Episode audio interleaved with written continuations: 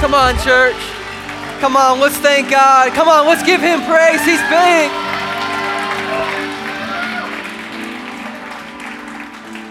There's a scripture I really, really love in, in the Bible. It says, Our God is great and greatly to be praised.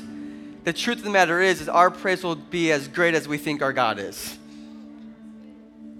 Which means if we believe that our God is great, He says no rival. You see, there's some things in your life that are big right now.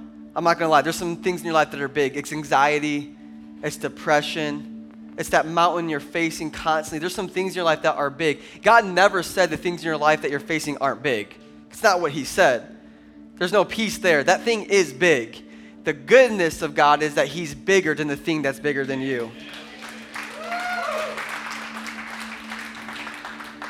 And when we have that understanding that even when we go through hurts and we go through pains and we see people in hard times, that it changes our perspective and it says that our God is great and greatly to be praised, which means our revelation and our perspective of how big God is will result in how big our praise is. And I believe our church is loud, and I believe our church is rowdy, and I believe our church screams when we have the opportunities to praise God. Not because we're putting on a show, but because God has put on a show for us. He has delivered us. And if you're in this place right now, I want to speak to you because this is all new maybe to you. I just want to let you know, man, God's got so much, so much for you.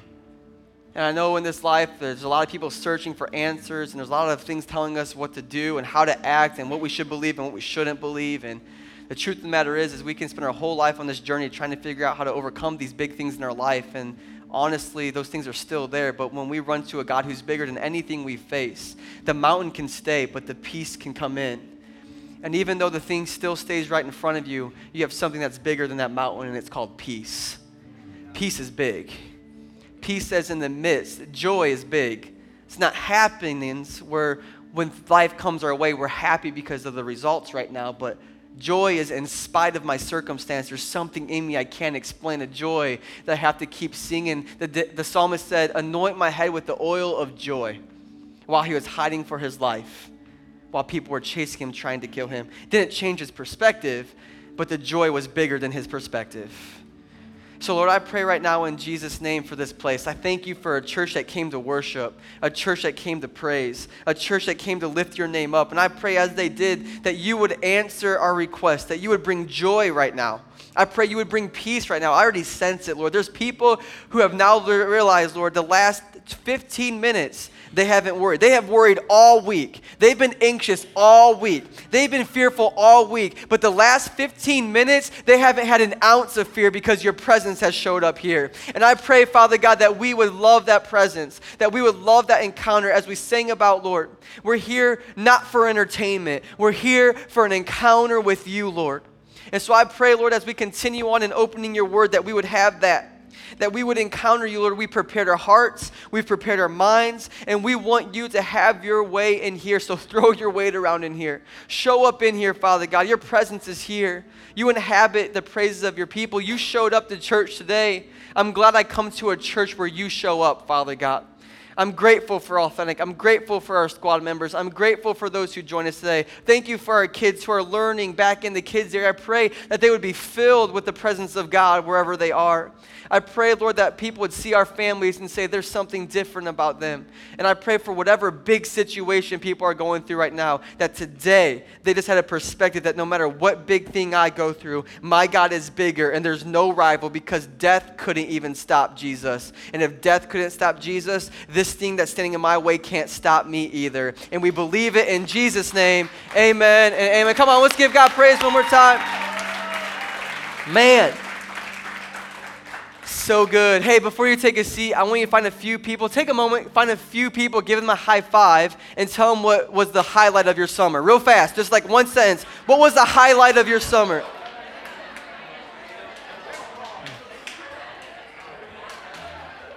You have no rival. I'm sorry about that. You're welcome. You're welcome. I'm gonna audition next week. I'm gonna audition. Good job. Man, worship team, thank you so much for always leading us right into the presence of God. Delaney, incredible job leading us as well. You did it so, guys, it's so good to just be crying in the front row. You're like, you're just like, oh my gosh, like we have the best worship team ever. And that's not like a competition thing. It's just like, don't ever take this for granted. Like, don't ever take what we just witnessed for granted. We come to a church where our worship team is passionate about the presence of God. So I think we should thank them for giving us an opportunity to worship with them. Yeah, yeah. Um, before we get started, my name is Sean Jensen. I'm the pastor here at Authentic Church, and uh, you've come to a place where we are live. I know it's been warm. I know uh, it kind of cooled down this week, but we're going to be awake this morning. We're going to be expecting this morning. We're not going to leave Pastor Sean up here by himself preaching at you. This is going to be a collaborative thing. We're going to have some fun. Uh, but before we get there, I have to let you know that as a church, we've always said since we started the church that we would not be a church in our community, but we would be a church for our community because the church is pointless if you're not making any impact in your community. The church should actually be uh, what the people look for. One of my biggest things is I want to get to a time when if a crisis happens in Pontiac, the mayor says, call Authentic Church. Don't know what to do. That's what I want to get to in our church. And so I want to be that. And, and, so we have this opportunity that we announced last week called uh, Play Hard or uh, Work Hard, Play Hard Weekend. And so on August 24th, we have five projects that our interns have been working hard on where we're going to go into the community from 8 to noon. We're going to take four hours of your time. And as a church, we're going to band together and love Pontiac through uh, taking care of some of uh, Mosaic's needs, going to a park and taking care of some parks, uh, doing a car wash at the Super Wash and paying for people's car wash for free. Like, we're just going to bless our community as much much as we can. Now, listen, this is the moment where everyone's like, woo, I'm excited, but you haven't signed up yet. So if you're not going to sign up, don't clap, all right? But if you're going to, I'm, a, I'm, we're in the spirit of James right now, so faith without works is. So we are a church who doesn't just cheer when we talk about this. We're a church that shows up and loves our community even when it's inconvenient. Now, if you have work, we love you. Go work. You need a job. Take care of your kids. Uh, so please sign up. So if you have a phone, if you can get your iPhone out and put your camera app open, you can scan these. So please sign up. Our interns need to know the numbers of people. Sign up for Serve My City and then Passion Night. That's Play Hard. Sunday at 6 o'clock, we honor all of our squad members and our volunteers. We call them our squad members, our volunteers who serve this place. It doesn't go unnoticed. And so we take three times a year to celebrate them. And that happens at Passion Night. If you are a squad member or want to become a squad member, this night is for you. And we want you to sign up as well because we're going to have Kona Ice for you for free, which is an awesome snow cone uh, dig. Listen, we're going to have a cereal bar. It's going to be lots of fun. And it's going to be 90s night. That's right, 90s night. Do, yeah, I'm excited. Don't dress up as Wayne and Garth. Me and Chris already got that covered. You can have anybody else, all right? Just not that. So 90s night, please sign up. I'm telling you guys, we don't, anytime, not even pastor is sharing this, when we hear announcements, please let's get in the habit of signing up as soon as possible as you find out. It does help our planning very well, and we want to be excellent in these matters. So we'd love for you to do that. You can go on Facebook right away today, and it's pinned to the top with both of these links to get signed up. So, who's ready for the last week of James? We made it! Come on, look to the person next to you and say, We made it.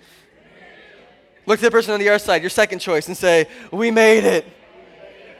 James 5, we've gone through four books of James, picking what we feel like God's leading us to do, and we'll be in James 5 today. Remember, James is straight up, he's straightforward, he doesn't sugarcoat things. He's writing to Jewish believers, so people who are in the church who believed in Jesus, who are being persecuted for their faith, and he's encouraging them. In the first week, we learned about the endure plan, right? To endure what you're going through. Uh, the second week, we talked about faith and works and how they go together. Third week, we talked about our mouth.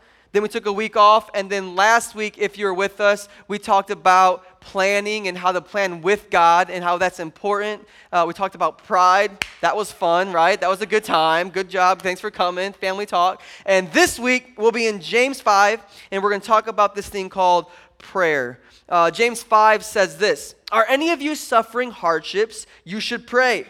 Are any of you happy? You should sing praises which means if you're happy, you should sing. Well, I'm a man, I don't sing. You should sing. He says, make a joyful noise. It doesn't have to be pretty, just make a noise. It's fine. Are any of you sick? You should call for the elders of the church to come and pray over you, anointing you with oil in the name of the Lord. Such a prayer offered in faith will heal the sick and the Lord will make you well. And if you have committed any sins, listen, you will be forgiven. Confess, actually, translations say, therefore, because of these things, now confess your sins to each other and pray for each other so that you may be healed.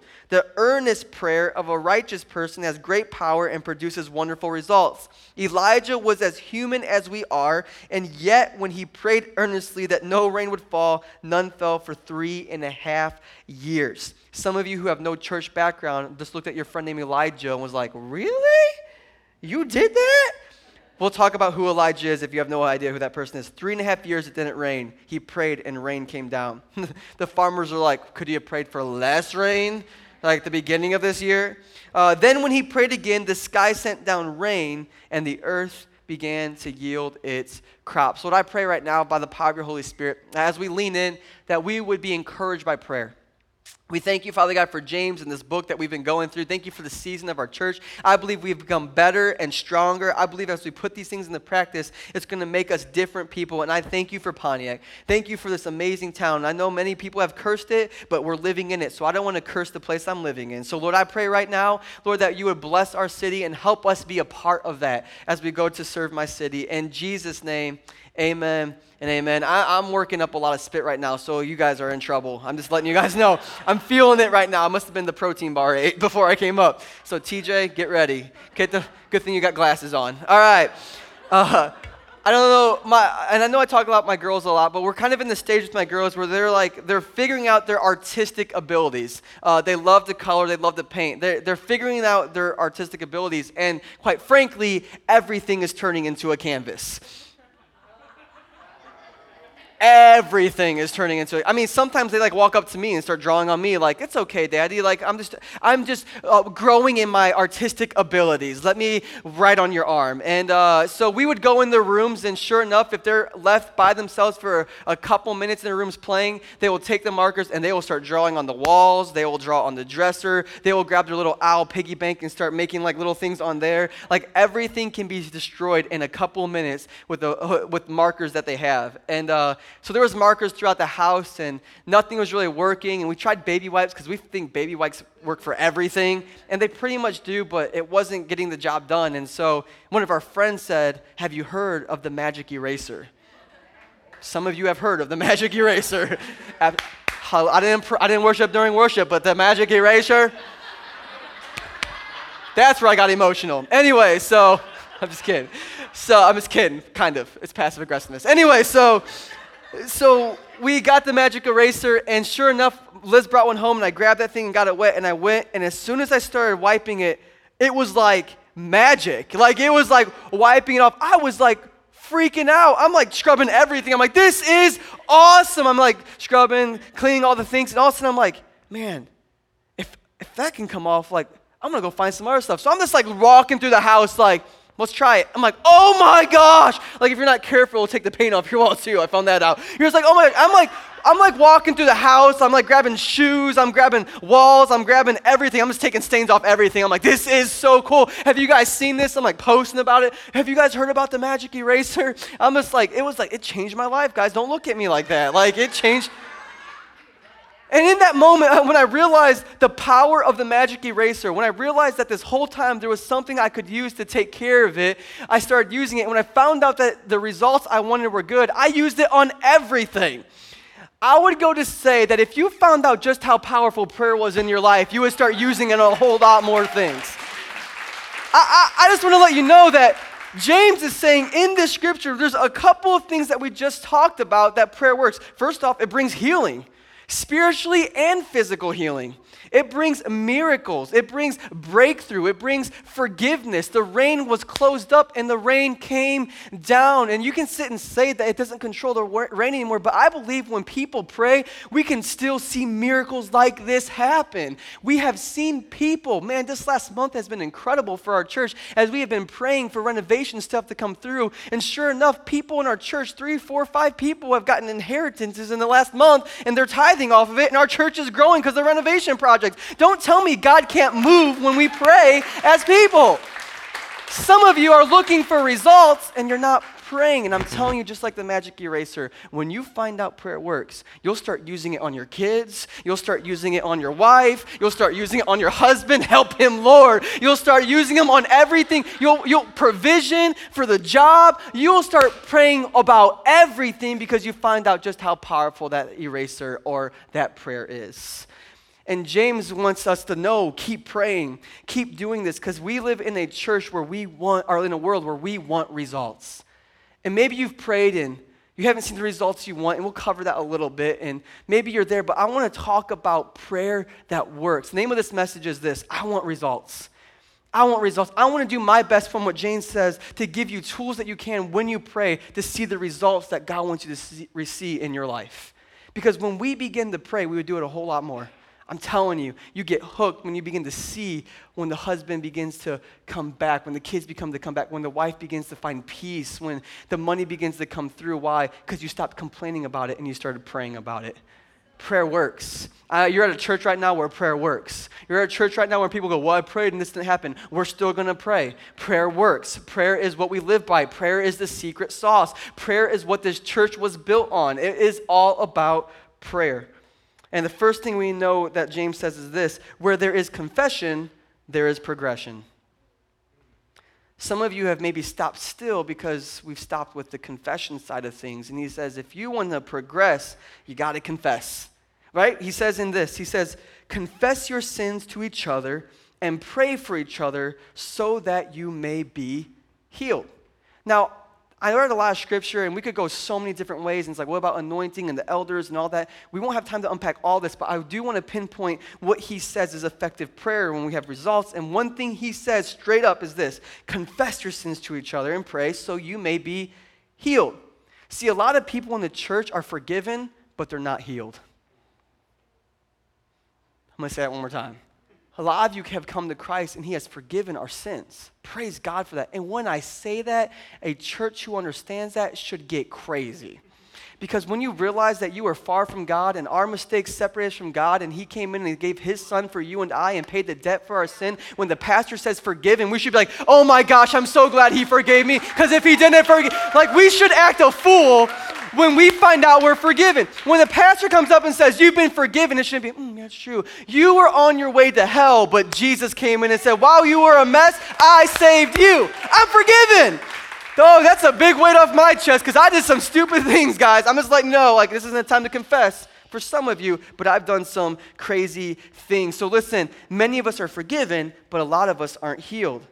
And some of us can't move forward in our life and our prayers because we haven't grown to confess our sins. So here's the thing sins, what does that mean? Where we miss the mark or continue to miss the mark. It's something that robs us from the life that God promised us. David was a psalmist and he wrote things in the psalm. He wrote songs. These were actually songs he wrote. He was an artist. He played the harp, but he also killed Goliath, which means you can still be a manly man and still sing to God and still play music to God. He was in touch with his sensitive side but he still killed thousands of enemy men. He wrote this. He wrote, When I refused to confess my sin, my body wasted away and I groaned all day long. Day and night, your hand of discipline was heavy on me. My strength evaporated like water in summer heat. He's saying, When I held these things in, it just ate me alive. And some of us are living our life daily, just feeling that gnawing and that hurt and that pain. And you're just being eaten alive on the inside because you're holding some secret sin. David had some secret sin. David, a man after God's own heart, if you guys aren't aware, slept with another man's wife. And then, so he wouldn't find out, he had the woman's husband murdered before he found out. David, man after God's own heart, that's who God used. He uses flawed people, but he had some secret sin in his life. He had some secret sin in his life. Now listen, David got to a point where he realized these things were eating me alive. They're eating me up. I can't, I can't share them. I can't talk about them. And they said, and it evaporated me. It, it zapped my strength. And he couldn't move forward unless what? Confession. Confession. And some of us are in this point. There is scientific proof by secular articles that confession actually brings a healthier lifestyle and healing to people's body. I love that science has to catch up with the Bible. There is science to back up that confession. Now, listen, there, I know when we talk about this, it's, it's heavy oh, there's some things that I just don't want to talk about. I know Sean's telling it's kind of to confess. I want results, and I have to confess if I want results. And James says, yes, I know it's hard. I know it's heavy. And it reminds me of another artist who wrote another verse that we see. This, this guy was an artist as well. And he writes this. It's in actually Confessions, uh, chapter 2, verse 1. He says this Now, this gonna be the hardest thing I think I ever had to do got me talking to myself, asking how I'm going to tell you about that chick on part one I told you I was creeping with. Creeping with, said there's three months pregnant and she's keeping it. The first thing that came to mind was you. Second thing was how I do know if it's mine, if it's true. Third thing was me wishing that I never did what I did, how I ain't ready for no kid, and bye bye to our relationship. These are my confessions. Come on, who remembers confessions? You're like, not here, Sean. Can I clap? I wasn't to sing it because I'm not Usher. Like, that's not. This was the great theologian Usher, and he wrote these things. But I think there's power. Like, don't look at me. Oh, he just saying Usher. We just talked about David. You can't be talking about creeping and all these other things. David slept with Bathsheba, got her pregnant, killed her husband. Kids don't listen. Read the Bible.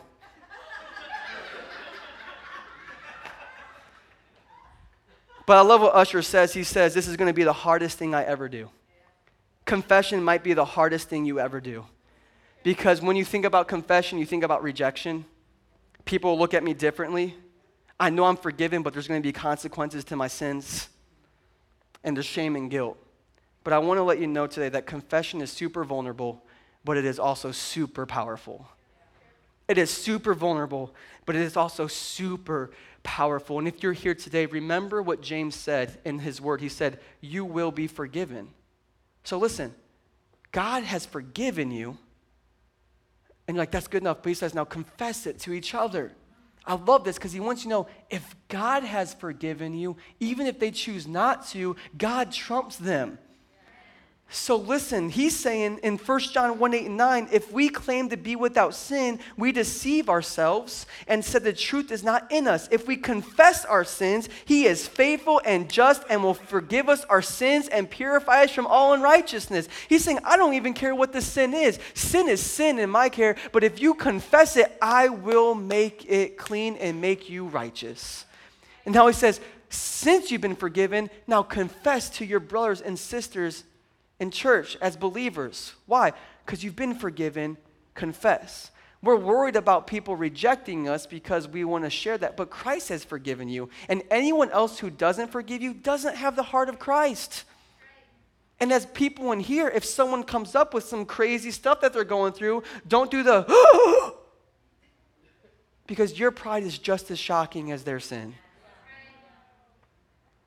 God wants us to get to a place where we realize we can confess to each other. I pray this will be a church that I don't care what comes out of people's mouths when they have to confess, that we would be a church that says, We're going to pray for you and we're going to see you come through this.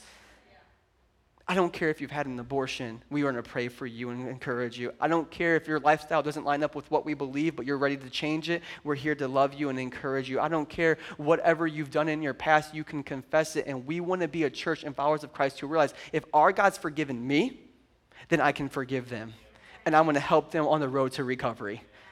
That's what our church is about.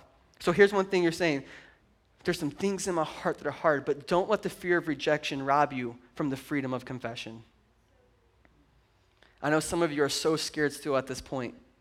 But at this moment, James is saying, I know this is a heavy first point, but the, if you want results in your prayer, maybe God's trying to get you to a point where you confess your sins one to another. Now, I'm not just like, hey, pray for me, I'm having a hard time but saying, hey, I'm having a hard time because you know what? The pornography addiction I used to have, it's coming back. see, the church has shamed stuff like that for so long. And we still see people who are forgiven but not healed.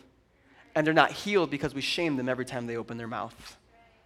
And God said, Will you be a place where you can talk about, you know what? I know the consequence of my decision to go to that other lady's house who's not my wife. But I know the only thing I can do now is confess this to my brothers and sisters who will, yes, forgive me, but also say they're going to give me the steps I need to find restoration if that's God's plan. It's so hard, but it's so powerful. Don't let the fear of rejection rob you from freedom of confession. Be real in your group. Be real with that brother in Christ. Be real with that sister in Christ. There's nothing more freeing than letting it out. And also, not just that, but in the scripture, James is talking about confessing to each other. Confess to the ones you have hurt. If you've gossiped about them, if you have spread rumors about them, if you have said hurtful things, if you have actually sinned against a person, he goes, before you pray to God, get your relationship get together and right with each other. I love this. He goes, he says, when you're coming to give me an offer or at the altar, he says, first, Leave the altar before you talk to me and go make whatever wrongs you have right with each other. He says your relationships with others actually affect your relationship with God. If you're at odds with everyone around you, you're probably at odds with God. He's saying you need to work on these relations. I love that he keeps us in unity. He says maybe your prayers aren't being answered because you think you can do life by yourself. And he goes, confess to each other the ones you've wronged or have been wrong. Forgive each other. Why? So you can be healed. You want to be healed today, spiritually, physically, or whatever you're going through? Find out what is in your heart that you can't share, like David said, and share it with someone you trust and watch God bring healing through it. It's going to be hard. I'm not going to lie. I'm not going to be like, you can do it. It's going to be tough.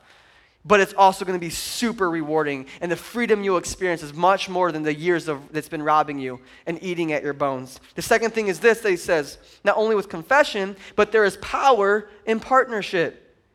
There's power in partnership. You like the P's and the C's, and I, have worked really hard. Verse 16 Confess your sins to each other and pray for each other so that you may be healed. So we confess and we pray with who? Each other. This is going to mess with a lot of people today because it says each other. We live in a culture where we celebrate independence. Woo! Hear me out. Glad for our country's independence and freedom, yes. But we celebrate independence so much, forgetting that we were actually created to be dependent. I knew this wouldn't go well. We're like, no, no. I'm an independent woman who don't need no man. I get it. And I get that you work hard and I get that you can be a leader. I'm not saying that, but we live in this mindset that we don't need no man, we don't need no woman, we don't need anybody. We got this on our own. And scripture goes against that kind of thinking. Paul would say, look it, there's different members of the church. Just like a body has different members, so does the body in the church. You have arms, you have fingers, you have tongues, you have spleens, you have every different one, and they have to work together. Which means if you're working by yourself, you're dysfunctional. You can't function without each other. This is messing. Oh, I love this. This is going good right now. We live in a culture where we are so independent and we have so many people operating by themselves. And James saying, Oh, this is more about each other than what you think it was. I love the church, but I hate people. You can't love Jesus and hate the church because Jesus gave himself up for the church. We have to do this together, which is hard because that means we actually have to work out our relationship. We actually have to confess. We actually have to talk about people who wronged us. We actually have to, you know, sit down and say, You hurt me because I'm flawed and we're flawed, but thank God for His grace. If we can't say we're sorry, we have now gotten to the conclusion that we're perfect. He says we need each other. We live in a culture that lives independent, but we were created to be dependent, listen, on God. And Paul says, and each other the members of the body, 1 Corinthians 12, read it in your own time. He says we depend on each other, which means if you're struggling, I'm struggling. Which means if you're hurting, I'm hurting. Which means if you're winning, I'm winning. We have a lot of people who can't see other people in the church win. They get to do announcements, and I'm over here stuck at the doors. We're a team. It's not independence. We are dependent on God and each other. But my question is, for the, is this Are you dependable? Are you dependable? Oh, we're, do- we're going deep today, church. That's just what it, I'm here to help us today because are we dependable? Because we, we want to live in independence, but we, we live in dependence. He says, pray with each other. And we have a lot of people like, I love the church. Sean, I hear this all the time. I love the church, but I believe I don't need to go to church to be a Christian. I would agree with you. You don't, I don't think you need to go to the church to be a Christian. But I tell you one thing, it's a whole lot easier and it's going to help you a whole lot more. And maybe I'm talking to someone on the stream right now. Hey, if you're sick, I get it. But if you're there and you never come, I'm talking to you.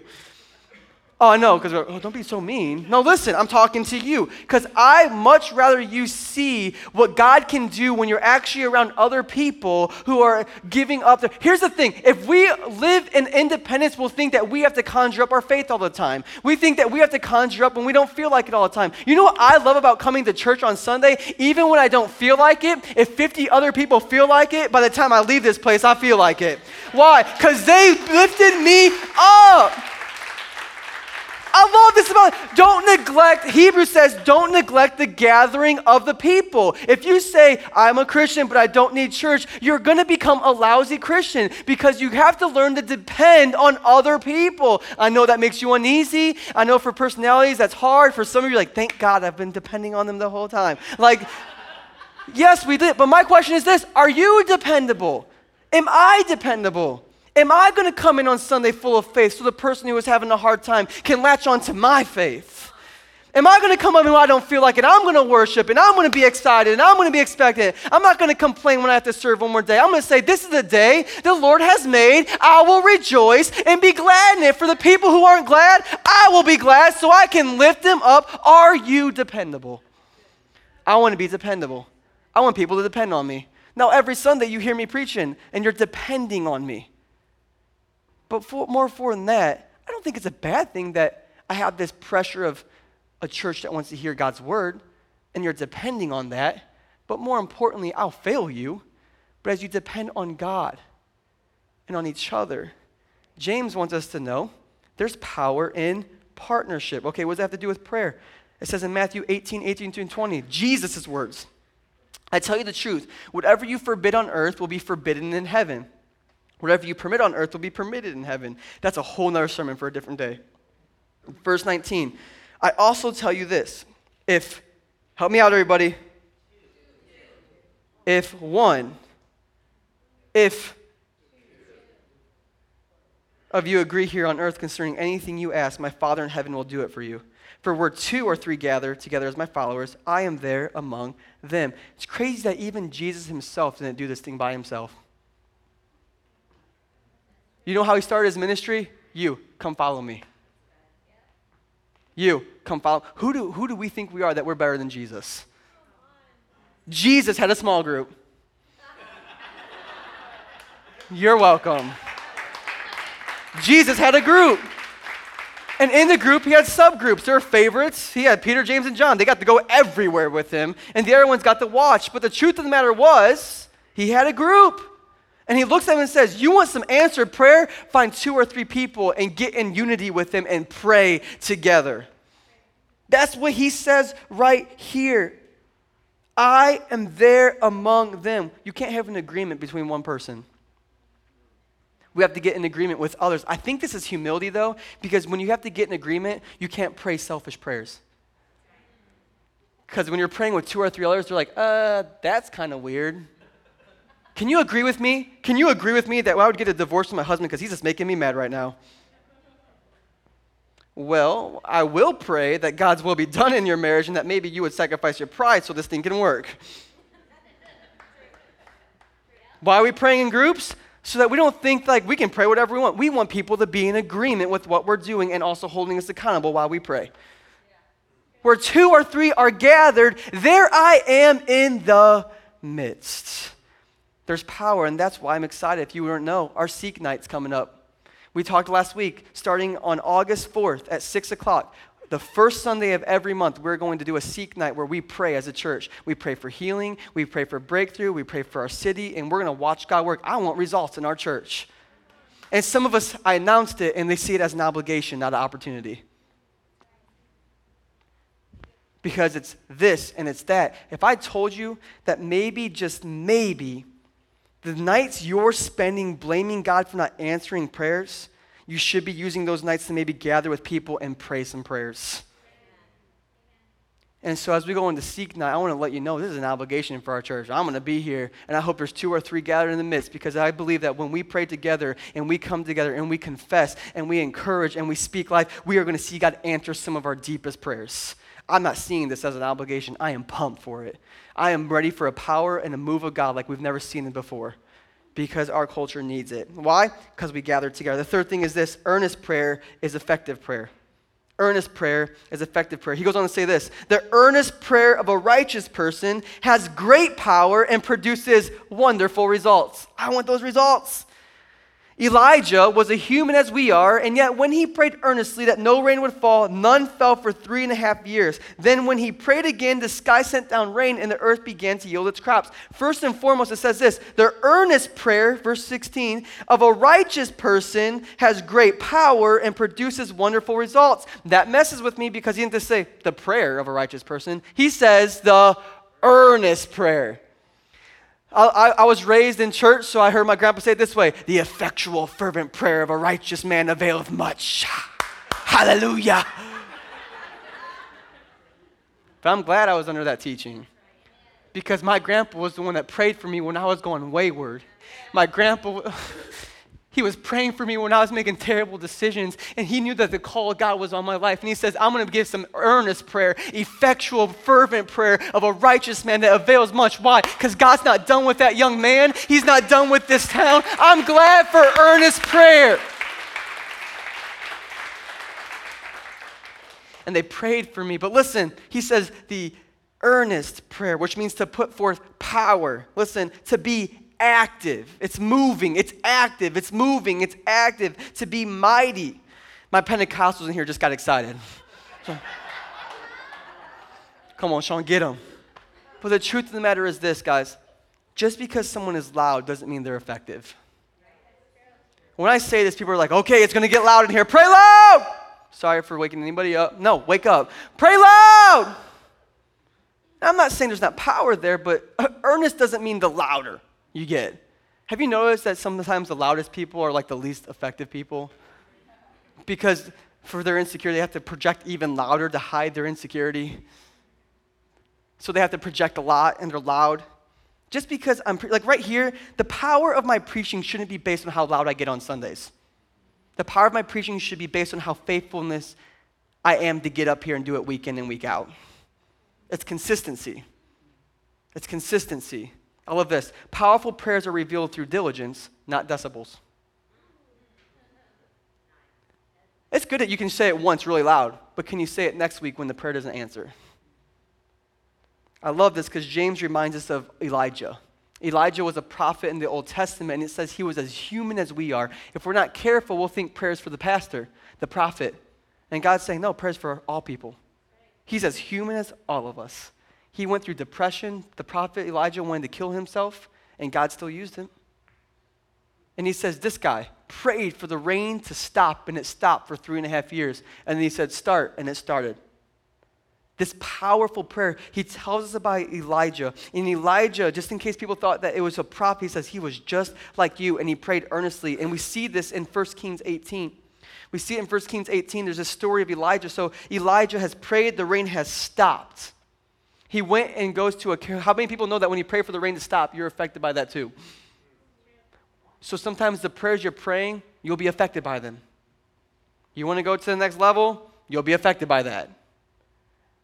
You want God to bless you with new relationships, He might need to end some old relationships. He prays and he goes to the brook that God leads him to. He feeds him, he gives him water, he goes and does these amazing miracles. Sure enough, he's got the showdown where it's a bunch of prophets of Baal, which is a false god, and Elijah to prove his one God. And there's this showdown that happens, and right there, God shows up. He sends fire from heaven. After these prophets of Baal scream all night worshiping their God, nothing happens. He says, God, show them who you are. He shows up, and at that moment, Elijah slaughters 450 prophets of Baal. Hardcore. And then he says these words right after to the king, the, the wicked king. He says, Then Elijah said to Ahab, Go get something to eat and drink, for I hear a mighty rainstorm. He didn't see it, he heard it. Faith comes by hearing and hearing the word of God. Sometimes when it comes to prayer, you got to pray even though you don't see it. But if God said it, you better pray it. He says, I hear it.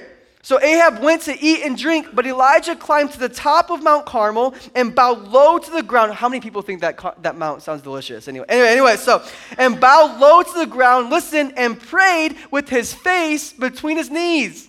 Then he said to his servant, Go and look in towards the sea. The servant went, he looked, then returned to Elijah and said, I didn't, I didn't, uh, I didn't, uh, sir, uh, how do I say this to you? Um, there's nothing there. Seven times Elijah told him to go and look. Finally, the seventh time, his servant told him, I saw a little cloud about the size of a man's hand rising from the sea. Then Elijah shouted, Hurry to Ahab and tell him, Climb into your chariot and go back home. If you don't hurry, the rain will stop you. Seven times. First off, I love this servant. I love there's a guy that would continue listening to his leader who says he heard from God, even the seventh time. The first time he prayed, he looked, there was nothing there. It said, Elijah, right? It's not by decibels, it's by diligence. Elijah was praying for the rain to fall. I love the posture here. Look at it says he was praying with his head between his knees. All I can think is, oh my gosh, what did I say? God, are you going to show up? What's going to happen? It's hard to be loud when you're screaming into your knees. It's not about decibels. My question is did he pray the same prayer the sixth day that he did the first day? Did he pray the prayer the sixth time that he did the first? It's easy to have a moment of faith and pray the first time. But I believe the authenticity of our faith is proven through the consistency of our prayers. I believe the authenticity of our faith is proven through the consistency of our prayers. It's easy to throw a prayer out there right away, but can we pray on the sixth day? On the sixth time, when we see nothing, right? Earnest means active. Write this down. Earnest prayer is active when our situation looks inactive. Sean, what is earnest prayer? What is James talking about? He's saying a prayer offered like this. I know people say, Sean, I prayed and nothing happened. And I don't understand all of that. But one thing I do know is don't go up to someone scared to pray for healing because you're scared that it will ruin God's reputation. God can handle his own reputation. We pray for healing, we pray for breakthrough, and we are earnest. Jesus would say, Ask, seek, knock, and these things will be given to you. Jesus taught diligent prayer. Some of you today have prayed for three times and you've given up. And I believe this is the moment that you're going to start praying for your child again. This is the moment you're going to start praying for that blessing again. This is the moment you're not going to give up on what you've been praying for because, listen, fervent is not by decibels, it's by diligence. Are we diligent in our prayers? I'm not saying you have to be wordy and make sure you have to say everything right. Just be diligent. I'm sure Elijah's like, Lord, bring the rain. Lord, bring the rain. Come on, Lord, bring the rain. The seventh day it showed up. Mighty prayers are from those who haven't seen the promise, but they keep pressing. I believe there's nothing more mighty than a person who has seen great opposition and yet they still hold fast to their faith. Nothing is more powerful than seeing people in our church who have seen a lot of hurt in their life, but yet they still pray the same prayer they prayed when they first came to Christ. Nothing, let me say that one more time, is more mighty than to see people who come to Christ with a prayer and after experiencing heartache and sickness and disease and people dying, they're still praying the same prayer of faith. Nothing is more mighty, nothing is more powerful, nothing is more strong than people who keep praying even when it hurts. Even when it hurts, I'm going to keep praying. Even when it looks inactive, I'm going to be active. I'm going to keep praying. Even when it's hard, I don't understand what's going on. Lord, your ways are higher than my ways, and your thoughts are higher than my thoughts. Our faith will be revealed in time. Fight the good fight of faith. Pray. Whatever you've given up on praying, keep praying. Keep praying. Keep praying. The last thing he says is this righteous people get responses. Righteous people get responses. He says the earnest prayer of a righteous person. That word righteous means in right standing, in right relationship, pure, blameless, guiltless. See, we look at this, and some of us, we need to get excited at the word righteous because we look at that moment, and quite frankly, I think a lot of people see that word righteous and they feel defeated because they feel this. I think people might feel like, I want to pray, Sean, but I don't feel good enough. I've made lots of, why would God want to listen to me? I'm anything but righteous. Like you had me, like I was excited. I'm gonna confess some things. I'm gonna get these things off my chest. Man, man I was excited about the things. I, am gonna get together with people. I, I'm gonna pray earnestly. But when you said righteous, get responses, like I'm just not right. I just, I've done too many wrong things. I've made too many mistakes. I've made terrible decisions. I've hurt so many people. How is God going to answer my? I'm not a righteous prayer. If it would just say earnest prayer of a man, but a righteous man. But I want to remind you that our righteousness is not based on our works, it's based on Christ's works. So if you feel like you're too high and dry to pray, if you feel like you've made too many mistakes to pray, I just want to show you what Romans 3 says for those who believe in Christ. It says, "We are made right with God." Romans 3:22, "We are made right with God by placing our faith in Jesus." And this is true for everyone who believes, no matter who we are. Listen, for everyone has sinned, and we all fall short of God's glorious standard. Yet God, in His grace, freely makes us right in His sight. He did this through Christ Jesus when He freed us from the penalty of our sins. What is He saying? We made the mistakes, Jesus corrected them. We deserve death, Jesus took it for us. You feel like you're not righteous if you have put your faith in Christ, no works, so that no man can boast. If you trust that Jesus shed his blood for you and paid your penalty on the cross, you have been made righteous and you are a child of God. No blame, no guilt, no shame. You can walk in freedom, fully forgiven for what God has done for you. And that is a moment where the church should thank God because you would not be where you are today if Jesus didn't show up. He showed up when we didn't. He showed up when we were hurting and broken and those who believe. But listen, now that we are righteous, listen, righteous believing will live to righteous living. When you believe that Jesus has saved you from your mistakes, you'll want to change. And righteous living can only happen from righteous believing. And here's how I want to end this to remind you about righteous. You can pray no matter if you feel like you're not righteous, because if you have made a mistake and you're in Christ, He has cleansed you. Yes, confess it, but He's forgiven you. And you are still righteous, and you can pray effective prayers. It's not really about you as it's much about Christ.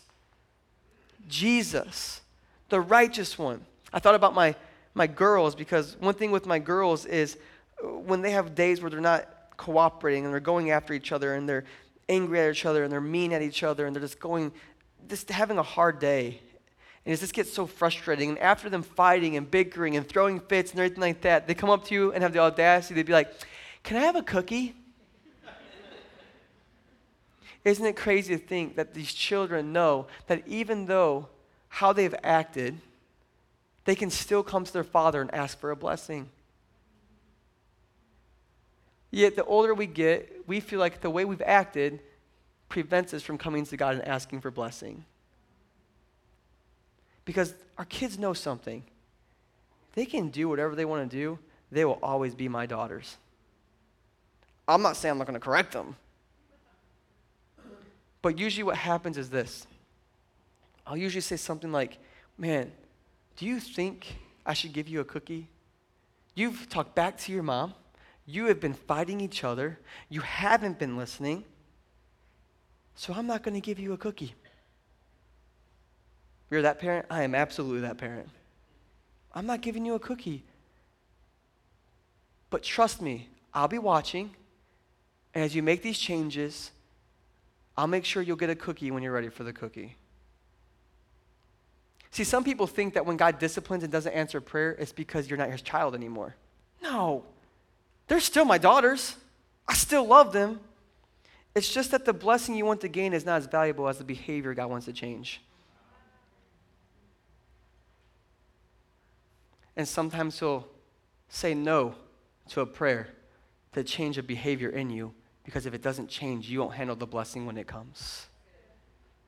Worship team, come on up. Can I encourage you today that as you pray, if God's saying no, and you're like, Sean, I prayed for healing, and there's still cancer and they're still sick, listen, obviously still do these things. There's some things we don't understand, but there's also a lot of people who feel like they've been abandoned by God because He said no. And He said, No, I'm waiting, but I'm more, I'm more concerned about changing you first. And sometimes he'll hold, withhold blessing to change us, to grow us, to pull us closer. I love my girls. But you better believe I'm not going to get them to train this way where they get older and they can act however they want and get whatever they want. I'm going to teach them that obedience and integrity and character opens up blessing for their life. And so God will withhold some things, even though you ask and even though you beg, not because you're not righteous, not because He doesn't love you, not because you're still not His son or His daughter, but because He wants to change you to look like Him. So when the blessing comes, you can share it, not hoard it. I'm encouraged today. I'm encouraged with these tools. I'm encouraged not to give up on my prayer life. I'm encouraged to continue to press into what God has. I'm encouraged that even when it's hard to confess some things, I'm going to find some people and talk about my struggles. I'm going to talk about what I'm going through. I'm going to talk about what's happened in my life. Why? Because I want to be healed. I want to be whole. With eyes closed. If you're in this place right now, and you need strength to confess some things. I'm not saying you're going to confess it to the church. That's not what I'm saying, but you need strength to confess some things. You need some healing in your heart. If you're comfortable, I just want you to lift up your hands to God and surrender. Not to me. This is a moment to God, I'm receiving your word and I'm responding in faith. Like, Lord, I need you. I want to pray for you. Just lift up those hands. Lord, I pray right now in Jesus' name, you see every heart, every hand in this place. I pray right now in Jesus' name that you would heal our hearts and heal our minds. I thank you, Lord, for teaching us and growing us. I thank you, Father God, Lord, for every areas in our life, Father God, that maybe we're holding on to, that you want us to get out for healing. I pray that we would see, Father God, the freedom of confession far outweighs the fear of rejection. And I thank you, Father God, for what you're doing. I thank you that even in these hard messages, you are challenging us and you are growing us. And thank you for making us righteous, Lord. Lord, our righteousness isn't our works, it's yours, Jesus, and we're grateful for it. So, Lord, give them strength today. Holy Spirit, help them today. Give them peace today and let them walk this word out with your strength. In Jesus' name, amen. Amen. Keep your eyes closed. If you're here and you said, Sean, I'm not righteous, and the reason I'm not righteous is because actually I have not put my faith in Christ. You see, until you actually pray and believe that Jesus died for your sin, you're still separated from God your sin is still bigger than you, and you have no power to overcome it. And you're separated. But God wants to bring you into relationship with Him today because of Jesus' works on the cross. So if you're here and you've never made that decision, I want you to pray with us. All of us in here are going to pray. But if you need to pray and make that decision, you need to start a new relationship with Christ right now. Don't hesitate. This is the moment where you confess your sins. This is the moment where you say, God, I missed the mark, but you died for me. This is the moment where you can find spiritual healing and spiritual wholeness in Christ. So everyone repeat after me, except if you are praying this for the first time, I want you to, I want you to join with us and mean it from your heart. Everyone together say, Father, thank you for sending Jesus to die in my place. Forgive me. I've sinned. I confess my sins. I missed the mark, but you paid for them, and I'm forever grateful. I choose you today, a brand new start. I want to follow you, Jesus. I choose you, Jesus. In Jesus' name, amen. With eyes remaining closed, if you just prayed that prayer, you made the best decision of your life. There's a, literally a party in heaven right now. That's what it says in Scripture. They're celebrating. And we want to celebrate you too. And we figured the best way to do that is put a gift in your hand. We're not going to call you out in front of people, but with eyes closed. If you prayed that prayer, could you be bold right now with eyes closed and lift up your hand really high and say, That was me. That was me. I prayed that prayer. Go ahead and lift that up right now. We're going to get you a bag. Yeah, leave that hand up. We're going to get you a gift real fast. Yeah, leave that hand up. Anybody else says, I, that was me. I, I made that decision. I need to be brought back in relationship with God. Praise God. We're so glad you came. So glad you came. Father God, we thank you so much for what you did in this place. Thank you for that person who responded to you. Let them know in this place you saw them, you pursue them, and you love them, and you are not done with them, Lord. I believe that person felt in their heart that they were done with life, but today they experience that it's just the beginning of a new life, Father God. And we thank you for that in Jesus' name. Amen and amen. Let's celebrate another person. Come on, church.